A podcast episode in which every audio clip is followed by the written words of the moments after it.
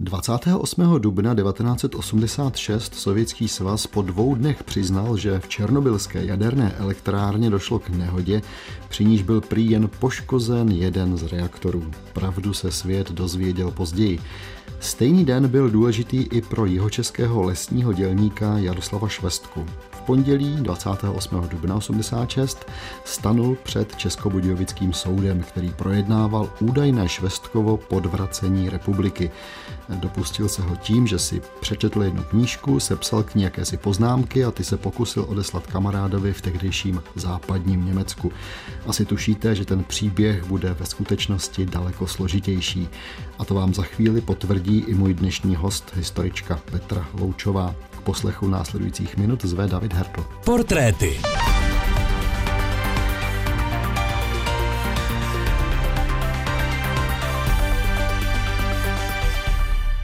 Petro, vítám vás, hezký den. Dobrý den. My, když jsme ten pořad připravovali, tak jsme vlastně nedokázali definovat, kým pro nás Jaroslav Švestka je. Vy jste mě varovala před označením rebel, zároveň takové označení dřevorubec intelektuál je stejně nesmyslné nebo neodpovídá té realitě. Dokázala byste si sama pro sebe nějak Jaroslava Švestku jednoduše zařadit?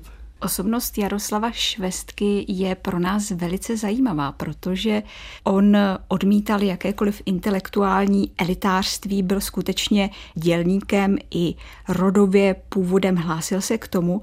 Nicméně bylo mu vlastní to, že se neustále zajímal o svět kolem sebe a vyznával to, že člověk si musí zachovat svobodné myšlení a to i v podmínkách totalitního Československa i v rámci toho socialistického Československa. Takže je to neuvěřitelné, jak on se i v těchto podmínkách angažoval, jak se staral a zajímal o svět kolem sebe a v tomto ohledu nám zanechal i ve svých denících, ve svých zápiscích cené svědectví o marazmu té doby je to tak nejen, že vyznával, ale měl ještě potřebu to nějakým způsobem sdělovat a zapisovat. Pojďme si o něm tedy říct něco víc. Narozen 20. dubna 1942. Co víme o jeho dětství, dospívání, mládí? Narodil se do dělnické rodiny, jeho maminka byla dělnice, skladnice, uklízečka, byla v komunistické straně od roku 45, stejně tak jeho tatínek, který byl také dělníkem a který pracoval dlouhá léta na Barandově jako kamerový mechanik. Oba rodiče byli komunisty, tu stranickou legitimaci odevzdali v roce 1969 logicky po srpnové okupaci.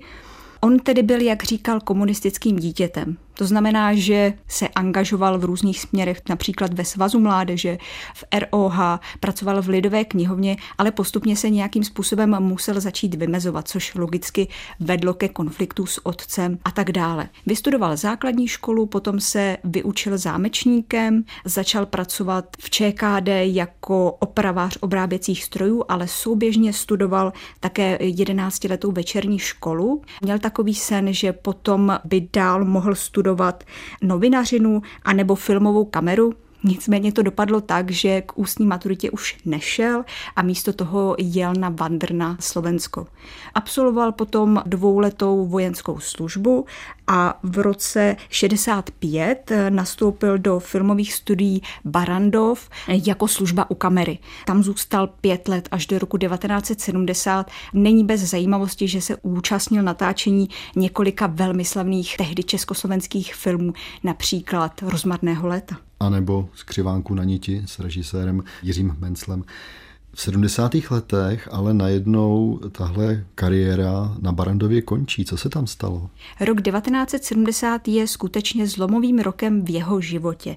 On se rozhodl v rámci organizovaného náboru odejít do jižních Čech opustit hlavní město Prahu, které pro něj bylo zničující. Vlastně zjistil, že život ve velkom městě mu nevyhovuje. To město ho odpuzovalo a ještě v roce 1978 mluví dokonce o Praze jako o frontovém městě. Takže on se oženil v tomto roce a odchází pracovat jako lesní dělník do Jižních Čech. První ukázka, kterou jste vybrala, je z textu Deník dřevorubce. Autorem je Jaroslav Švestka. Zavede nás do prosince roku 1978 čtvrtek 14. prosince 1978. Já vůbec nedělám práci, pro kterou bych měl být litován. Tato práce byla nejšťastnější volbou mého života. Vykupuji se propocenou a promoklou košilí, někdy silnější fyzickou únavou a trochou modřin. A nakupuji za to alespoň v mých očích tolik životního luxusu, že nelze více v tomto státě a v této době pořídit. Práce mne nezatěžuje duševně. Mám celých 8 hodin pracovní doby pro sebe. V zásadě chodím do práce i z práce, kdy chci, je to svým způsobem svobodné povolání. Žiji relativně daleko svobodněji než drtivá většina mých spoluobčanů. Dovoluji si ignorovat schůze, manifestace, členství ve všech organizacích, socialistické závazky i socialistické volby. Nic mne nenutí, abych skrýval svoje názory. Mám prokazatelně největší myslitelný podíl volného času. Žiji spíše v přírodě než v technosféře. Opakuji tyto argumenty často a přesto mi jen málo kdo věří. Dokonce ani vyšetřovatelům okresního oddělení veřejné bezpečnosti jsem při pohovoru nedokázal vysvětlit motivy, pro které jsem odešel z Prahy a šel dělat do lesa. Jistě si myslí, že co si skrývám, nebo mne mají za podivína, ovšem jiného, než asi jsem. Prostě zde existuje jistá disproporce mezi měřítkem mým a měřítky většiny. Petro, my jsme říkali, že ta ukázka je z roku 1978. To už je skoro konec 70. let, 70. léta jsou dlouhá. Co dělal, čím žil, jaká byla ta každodennost Jaroslava Švestky v Jižních Čechách? Měli bychom asi říci, že Jaroslav Švestka byl skutečně mnohostranou osobností. Měl celou řadu zájmů. Jedním z nich byl to, že byl po celý život vášnivým fotografem. V 60. letech třeba fotil různé koncerty a festivaly beatové hudby. Cené jsou také jeho snímky ze srpna 68, kdy on skutečně nafotil stovky fotografií v rámci okupace. Některé byly i otištěny v literárních listech nebo se dostaly za hranice. Tam je jeden zajímavý moment, kdy on říkal, že jediný okamžik v životě, kdy on nemohl fotit, byl pohřeb Jana Palacha.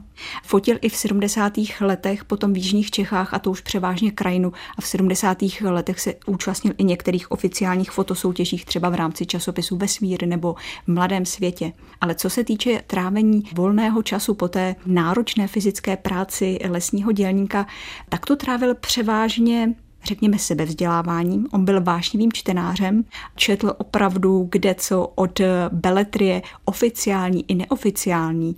Měl přístup právě i k samizdatovým knihám a četl literaturu i odbornou z nejrůznějších oborů. Čemu se také věnoval, bylo to, že psal celou řadu dopisů, protože různé skutečnosti v socialismu ho nenechávali chladným, takže on se obracel na nejrůznější instituce, na nejrůznější redakce novin časopisů a zkoušel upozorňovat na ty nešvary socialistické společnosti. V roce 1976 si také začíná psát svoje deníkové zápisky, v níž reflektuje právě socialistickou každodennost a to, jak ji prožívá. Zároveň se z těchto zápisků dozvídáme, že přesně v dubnu 1979 usedá k psacímu stroji i s literárními ambicemi. Takže začíná psát eh, filmové scénáře, nejrůznější povídky, novely ale nesetkávají se s úspěchem scénáře, ale i tyto literární texty jsou mu z Barandova, z nakladatelství, z časopisů vraceny. První text, který je po bezmála čtyřech letech otištěn, je povídka Hmotnost tečky, která vyšla v lednu 1983 v Mladém světě. A ta povídka je velmi příznačná pro uvažování a filozofii Jaroslava Švestku, protože popisuje příběh nenápadného tichého žáka ve školní třídě, který překvapí svou vyučující která je líčena jako velmi omezená, protože si neumí představit vzdělance, který stojí mimo školní systém a tento student vlastně chce vykonávat dělnickou jednoduchou práci jen proto, aby mohl přemýšlet, o čem chce. Petro, ta další ukázka, kterou byste vybrala, ta je ze Švestkova textu s názvem Orwellův rok. On vyšel až v roce 2013 u nás, ale ta historie toho textu je pochopitelně úplně jiná. Vysvětlete to, prosím. Na sklonku roku 1983 s blížícím se novým rokem, rokem 1984, se Švestka rozhodl pro zajímavý experiment. Rozhodl se proto, že začne psát jakousi prózu, jakýsi text, který bude srovnáním literární vize George Orwella díla 1984 s realitou československého socialismu. V roce 84. V roce 84. S tím, že nevěděl, co ten rok přinese, takže opravdu ty zápisky šly měsíc po měsíci, ale Podařilo se je dovést pouze do července 1984 a v zápětí vysvětlíme proč. Tak tedy Švestkovy poznámky, troufnu si říci, že k únoru, ostatně to vytušíte sami. V rozvinutém reálném socialismu je únor prvním z trojice velkých oslavných měsíců. Druhým je květen, hned z celé řady důvodů, a pak listopad, ve kterém je oslavována velká říjnová socialistická revoluce. To je taková specialita, nejen kalendářová, jako by tím byla předznamenána relace azijského času.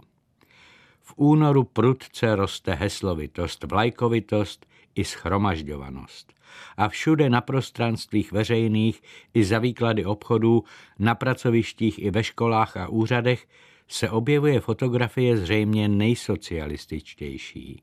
Je na ní vidět Klement Gottwald u mikrofonu v Klementisově Beranici. Předloha do nekonečná reprodukovaného snímku byla pořízena v roce 48 v Praze na staroměstském náměstí na balkoně Paláce Kinských. V okamžiku expozice výchozí ideologické suroviny stál vedle Clementis v Gotwaldově klobouku.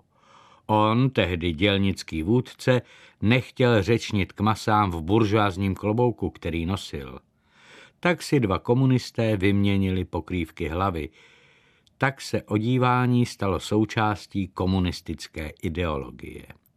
Půjčené odívání, to je nutné zdůraznit – jenže Clementis byl později po tragicky kabaretním procesu popraven a první dělnický prezident přece nemůže být na jedné fotografii s vyrobeným zrádcem. Tak nějací retušéři, zajisté také komunisté, udělali z Klementise zeď s omítkou ještě neoprýskanou a čistou. Autor tuto kauzu pokládá za jednu z nejpřesvědčivějších ilustrací světa, v němž píše – Stále ho děsí duše lidí, kteří kdesi na retušovacích pultech vyrábějí pravdu podle dané předlohy. Geniální cynik Orwell to věděl dopředu. Zkrátka, únor je veliký únor. Posloucháte portréty, profily malých i velkých osobností 20. století. Premiéra ve čtvrtek po 8. večer na Plusu. Historička Petra Loučová je hostem dnešních portrétů. Povídáme si o Jaroslavu Švestkovi, možná tak trochu zapomenuté osobnosti 20. století u nás v tehdejším Československu. Dobrý poslech vám přeje také David Hertl. Petro, ten text, ze kterého jsme si citovali, to je tedy text, který, řekněme, zásadně změnil Švestkův život? Orwellův rok jednotlivé kapitoly zasílal Jaroslav Švestka svému příteli Danielu Havránkovi do exilu. Nicméně kvůli nedodržení listovního tajemství byly tyto zásilky státní bezpečnostní odhaleny, což vedlo k trestnímu stíhání Jaroslava Švestky a jeho zatčení 17. července 1984. Samozřejmě státní bezpečnost věděla o Jaroslavu Švestkovi již dříve. On byl viditelná osoba, zvláště na tom malom městě.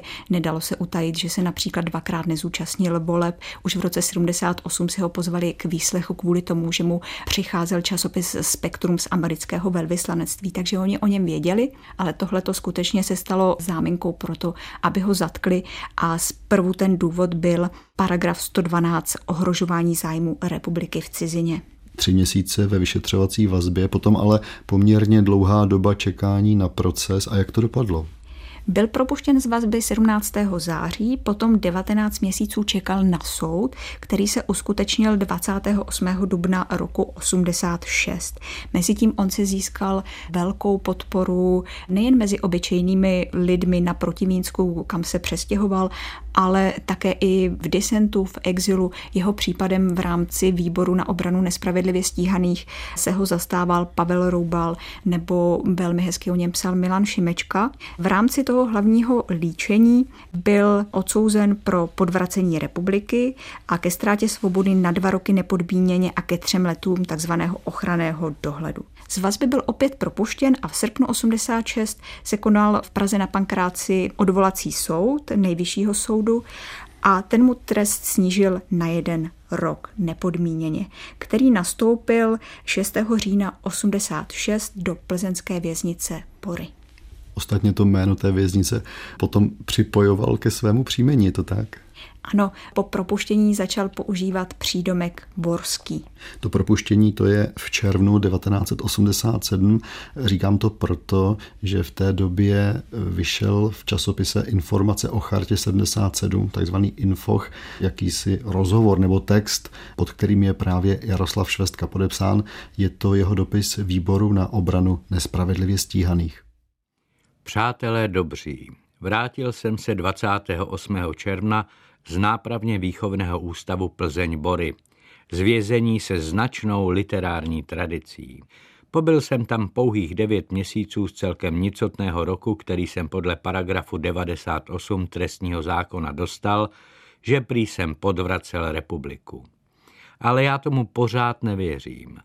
Nepochopím, čím jsem měl republiku podvracet. Tím, že už osmnáctý rok při stále tvrdších pracovních normách kácím stromy a tak bezprostředně den pod ní vidím tu hrůzu, kterou dětem a vnukům chystáme pod hesly cynicky opačnými. Že vidím, jak stejné se děje ve všech oblastech člověčího bytí, že se toho děsím a že jsem reagoval jako gramotný venkovan, zapisoval svoje reflexe. Vězení jsem snášel dobře s humorem, problémy byly zanedbatelné. Ono mě už nic jiného než smích nezbývá, když tvrdím, že český optimista je slušný člověk, který definitivně zavrhnul myšlenku na provaz. Však také i sadělňa po celý život jsem i v civilu na leco se zvyklý. Odvolávám se i na Jiřího Dinsbíra, který říká, že vězení je přirozenou existenciální situací člověka 20. století. Upřímně ale, žít už v tomto ustanovení dlouho nedokážu, především pro ekologickou hrůzu, která se zatím zvolna dává do pohybu. Musím se z Československa vystěhovat. Petro, tak je to jasné. Jaroslav Švestka říká, musím se z Československa vystěhovat. Podařilo se mu to?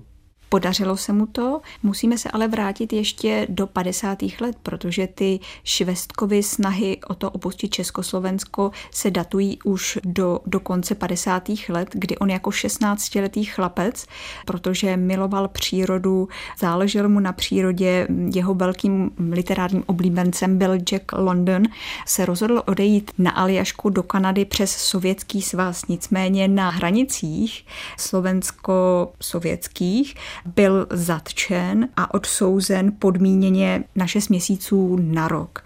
Takže to byl jeho první pokus o to odejít do zahraničí. Zvažoval to také v roce 68, potom i ještě v 70. v 80. letech. Nakonec k tomu vystěhování došlo v roce 88. Dá se říci, že to věznění, i když nebylo kruté, ale hluboce otravné, jak on říkal, bylo takovou pomyslnou kapkou, řekněme. On se dostává do Kanady. Tam řekl bych, že jeho sny o čistém životním prostředí byly asi naplněny, alespoň částečně, ale vlastně ani tam dlouho nevydržel. Co tam dělal?